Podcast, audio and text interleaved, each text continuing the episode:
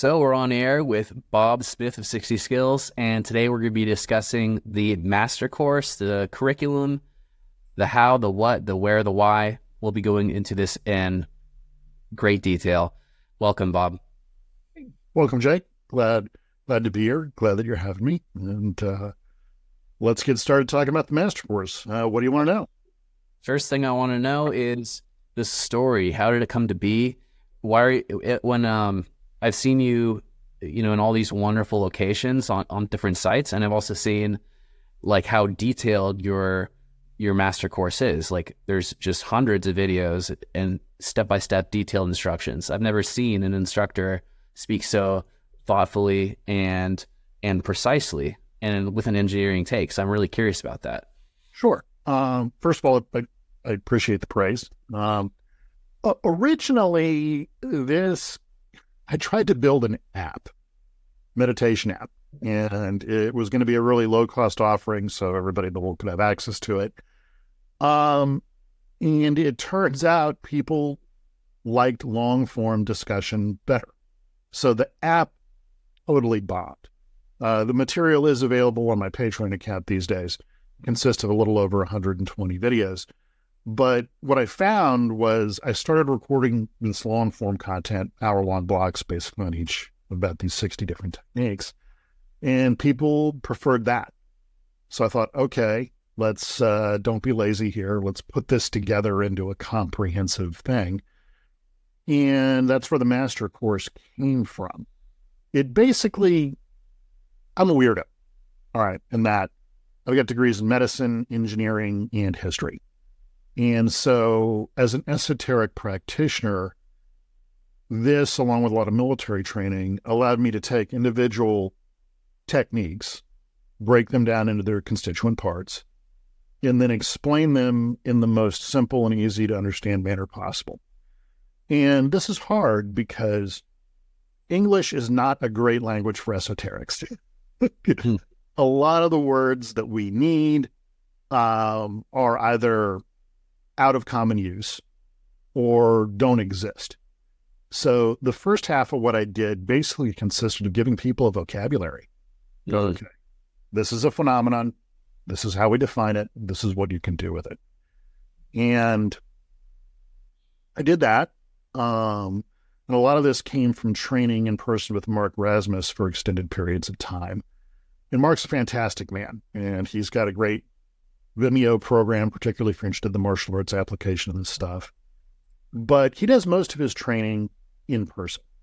So I said, okay, if you're someone who can't afford to take six weeks, a month, six months off at a time, but you're disciplined and you're willing to practice on your own, how can I come up with something that allows them to do that and have a community of people to ask questions to? And so that's how the master course kind of happened. Um, so the training in the course is basically broken down into 10 steps, total of about 60 some odd techniques. And it's a living course that grows every once in a while as I find better ways of doing things. Uh, and I broke it down into physical body training, sensory training, or what some people call astral, and mental level training. And the reason for doing this is pretty interesting. Um, in Hermetics, as I teach it and as I learned it, you have five levels of reality, right? You got the physical material, your toe tapping the floor. Yeah. You've got the astral or sensory, your emotions, sight, sound, vision, visualization, taste, touch you've got the mental level of existence, which is not bound by physical constraints. So it's the realm of ideas, taxes, you know, music, this kind of thing. Things that there is no physical representation for what that idea is. 90% of the training in the course centers on those three things because as human beings, these are three states of reality that we engage with all day long you know, I stub my toe, it hurts. I see my child, ah, I love my child. Yeah. The sensation of love. Or, oh man, I got to figure out how to pay my taxes. Okay. The other two levels of existence, the level of the void, or what some people call akasha, that divine emptiness out of which everything springs, and the non dual light stage, or that stage of Godhead, divinity, nirvana, the true Tao, whatever you want to call it, people do actually experience from time to time. I mean, most people, if you get them in the right place, they're really calm, no one else is looking, no recording devices are on, they'll usually admit to having encountered those things at one time or another. The problem is, those encounters are so rare that doing it upon command or doing it intentionally is really difficult. It just happens by accident. So, by training the physical, the astral, and the mental, we can learn how to work with that state of void or akasha and non dual. And that's basically what the curriculum does. Yeah, that's fantastic. And making that an opportunity for people to do at home instead of having to head off to the monastery for 18 months. Being able to access non dual light, akasha, and and have mastery over the, the the vital, the astral, the mental, yeah. Uh, what I found as a practical matter, if you can practice two hours a day, you can definitely have that non dual light experience sometime in the first 18 months. I had one extraordinary individual do it in like six weeks. Wow. Yeah. Um, but again, you need the time to do it. You know, so what I tell most people is do it first thing in the morning or do it at the end of the day. But that 120 minutes of practice time is yours. Know, you just you make it a priority, even if you don't feel good, even if you don't feel well, you just get up and do it. And the people who've had the discipline to do that have done really well. Uh, again, things that took me 30 years because I didn't understand what I was doing, or the instruction just wasn't very clear. I've seen people master in a matter of, of weeks and months. It's it truly amazes me every time. And even, you know, for a while I was working with Udemy. I don't work with them anymore. I would have people chime in at least once or twice a month who I've never met, never had an email correspondence with, say, hey, this, this, and this happened. Is that non dual light? And I'm like, yep, that's it. And again, never heard from them again. So if you take a methodology based approach, things work. And my suspicion is that that's because we're just engaging reality. So much like the engineering that makes your car or the science that's responsible for, you know, this LED flashlight working. When you know the methods and you know how to apply it, it's really not that hard. That said, we're dealing with some phenomena that we can't measure very well. So, you know, it's kind of hard to explain to people who aren't very open minded how all that works. Yeah, yeah, it's definitely difficult to explain energy phenomena to folks who either have not experienced it or who are not already sensitive or have an inclination to be interested in any type of internal martial arts, spiritual practice. Yeah. I find that uh, I find that some some of the language is transferable. Like if people are Christians or they're Muslims, they're Judaic, or they're from like any Vedic systems of belief that there is a lot of transference when speaking about speaking in their language. Um, some of them who are practitioners who or do take their faith and spirituality seriously, um, they definitely find parallels and they're able and open to feel um, energy. It's interesting. I mean, when you look at religions in general, um, they're mostly an explanation for another person's esoteric experience. Mm. And this is important. Listen, most people, if you're healthy and you're happy and you're making a good living and you've got a wonderful family, you've got no desire to get involved with this stuff. I mean, as much as I would like to run into a student who said, I got into magic and meditation because I wanted to meet God, never happened. It's always been, I had a problem. Conventional science couldn't provide me an answer to this, usually health related, by the way. And so I started pursuing these other things, and then these things happened. And now I'm really interested in learning how to do this. The thing about religion is, and where a lot of esoteric practitioners take what I view as an immature view of religion is that, listen, without religion, most people act like animals. Religion gives people rules to live by that work who aren't going to go do all this other stuff that we do. Mm. Keep in mind, this is a good thing. You know, listen, the world needs neurosurgeons. The world needs businessmen that build billion dollar empires that create automobiles.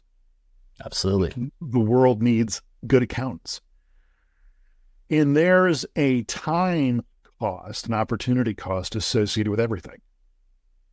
So if you're going to spend four hours a day working on hermetics or even two hours a day working on meditation, well, listen, that's two hours a day you don't have to spend on other things. So it you better have an important reason for doing what you're doing, and entertainment probably shouldn't be on the list. And so for everybody else who is, you know, being our doctors or our accountants or our policemen or our engineers or the businessmen that make sure you can buy groceries at the grocery store, hey man, they're doing what they need to do. And, you know, so religion for people in that position is great. It affords you a little bit of protection from the esoteric world, gives you some rules to live by, gives you a sense of community, gives you other people to associate with. Um, now, the nice thing about the way I teach and the way Mark Rasmus and the way you teach, a few of our other friends do, is it's largely bereft of a religious nexus. You know, it's very engineering based. Hey, you do this, and then this happens. Um, so anybody can practice my system, your system, Mark's system, because it's not exclusive in that regard. That is not true of all systems. Listen, the work I'm doing with the Sephirot these days, clearly people in the ultra Orthodox Jewish community have done this work. Mm. But I am not ultra Orthodox myself. I don't speak, read, or write Hebrew. I can't wander into one of their bookstores and go, hey, I want to buy some books on Kabbalah. That's not accessible to me as an individual. Mm. And in general, those more uh, ethnocentric or religious centric groups don't want to talk to people outside, you know, their particular realm of practice. You also see this with a lot of really amazing forms of shamanism. Mm. If you're not born into a specific ethnocentric group, and oh, by the way, part of the people in that group who were chosen to do this kind of work, it may simply not be accessible to you. Um, and again, that's not good or bad. It's just the way human beings interact with these things. Right. Uh, uh, hermetics, again, as I teach it, anybody can do who's willing to give it the prerequisite amount of effort. Yeah. Yeah, that sounds great. And then do you find that like how do you make all these really complex concepts that people traditionally have needed entire religious frameworks to be able to understand how do you how do you provide these really complicated frameworks and make them completely accessible to the everyday person who is interested willing and able to make the commitments to the practice and to understanding i uh, as a young man earned a scholarship to an engineering school mm-hmm. I am a terrible engineer. I was horrible about horrible at it. I didn't get anything higher than a C plus in four years of studying. However, uh, the school beat a certain discipline into me regarding process management, how to take a complex task, break it down into many smaller pieces, and then create an A to B process for each one of those smaller steps that link together to generate this end thing. Uh, my time in the military as well helped because when you join the military, there's this continual movement of new people into the system and old people out of the system. So the second you become competent at something, you're required to teach the new guy how to do it yourself. So between that engineering background and being forced into learning how to teach people how to do things, even if I wasn't officially an instructor, m- made it work for me. Um, you know, and Mark Rasmus was instrumental in understanding this because Mark's big on defining things. This is vital. This is astral. This is mental. And that was the first time I'd really run into that. I mean, with a lot of my traditional teachers, the way it would work is they'd show you a technique and then say, go practice and come back to me when something happens. So, how to figure out how that integrates into other things or what it's supposed to do was really difficult. As a practical matter, what I found is that most people who go to learn esoterics fall into one of three categories. They're the people who can't do it at all. So they get filtered out pretty quick. It's the guy who goes off to monastery and ends up becoming, you know, a cook or a carpenter. All right. Yeah. No talent. But we got stuff for you to do. Go do this. Fine. Second category, which is category I fell into, are people with a high degree of clairsentience or subtle sense of touch. They can feel the energy and they can work with the energy. But they're not the most gifted group. That's the third group of people. The third group of people are either natural or easily trained clairvoyants and clairaudience. They can see the energy, they can see the spirits, they can communicate with them because they can hear the voices. So, what ends up happening is people in that second group, like me, get taught a fair amount, but eventually they get cut off hmm. because the clairvoyance didn't really develop with me on its own, or did the clairaudience. So, at a certain point, when I needed more guidance and my teacher couldn't give it to me, the entities couldn't communicate with me either. Hmm. So, at that point, you're out. And that probably makes up the majority of long term practitioners. You got this tiny group of people on the other end who are natural clairvoyants and clairaudience. Um, I've noticed a nasty tendency of that to come through various forms of head trauma or brain damage. Mm. Um, and there's definitely a high likelihood of schizophrenia with those people over time. Yeah. But some people make it through that process okay. So a guy like Franz Bardon, for example, was a naturally gifted clairvoyant and clairaudient. There are a lot of other theories regarding what he was. I can't comment on that, but those two things very true. As were many of my teachers. So for those people, they can communicate with those non-physical entities, and those non-physical entities could give instruction and explanation regarding why you're doing a certain technique and how it fits together with other things. Uh, with me, I didn't have the benefit of that early on, so I had to do it the hard way. So I kind of refer to myself as the Phil Knight of Hermetics. you know, Jordan wouldn't exist without Phil Knight, but Phil Knight, much like me, was just barely good enough a player to make it into the pros. Yeah. So, you know, I was, I, I barely fit into that area in terms of natural ability of somebody who's good at doing hermetics. Luckily, I'm pretty good at teaching it.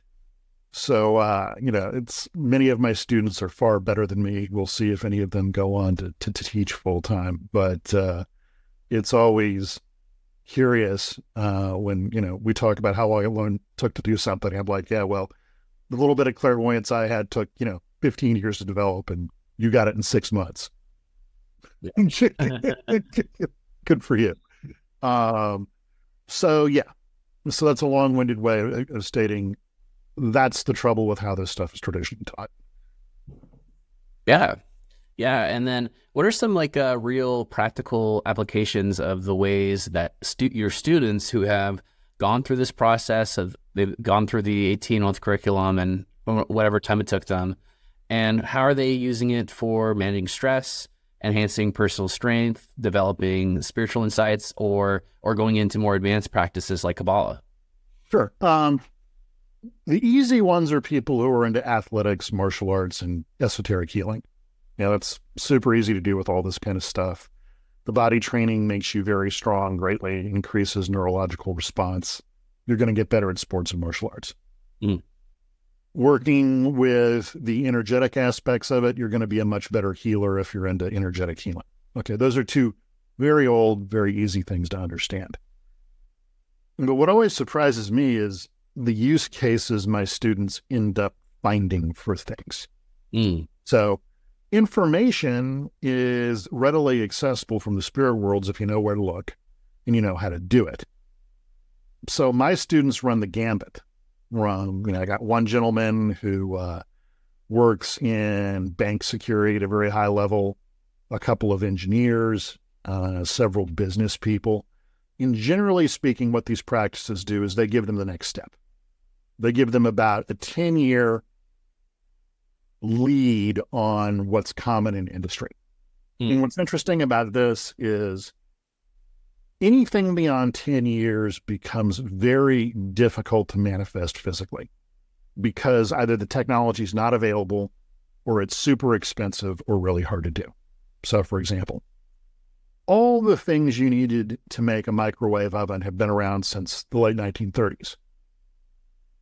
But if you tried to build a microwave oven in the 1940s, it was this huge industrial process, super expensive. But you fast forward to the 1980s, power supplies, the materials, the availability, the engineering was all there.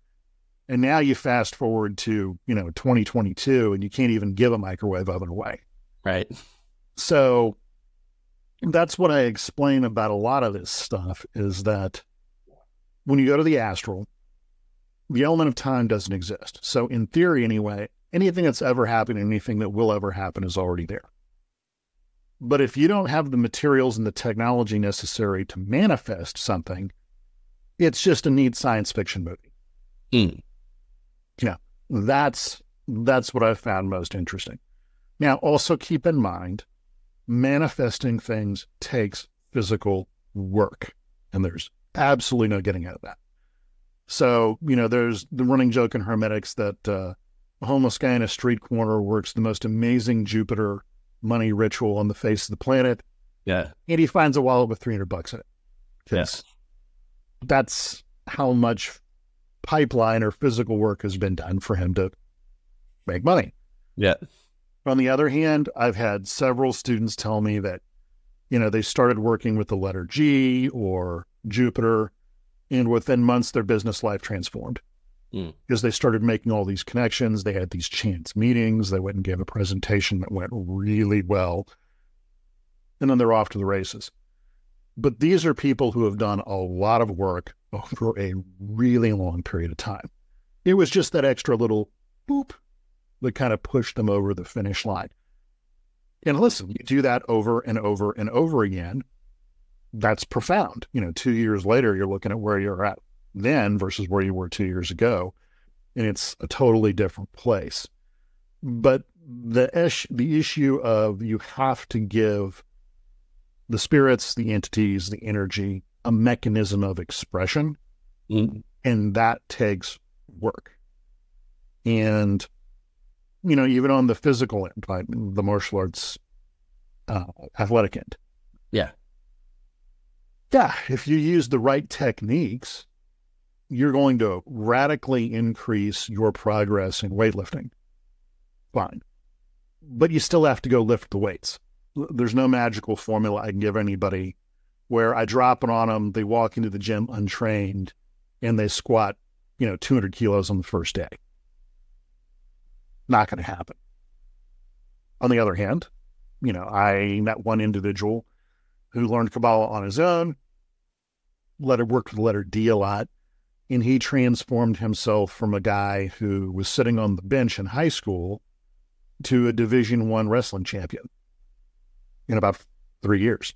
Wow. Yeah this was a guy with no natural ability at all by his own admission. Yeah. But after three years of doing this he had what most people would call natural ability. Right. Because he was forcing his body to do something that it wasn't designed to do he had to pay for that later on. Hmm. but if you're talking about something like business, right? You're running, I don't know, an Airbnb. Yeah. Working a lot of letter G, working a lot with Jupiter is going to get you more clients over time. Maybe you buy another residence, another facility. Then three, four, five years later, you're killing it. But yeah. you've done a lot of work in those five years.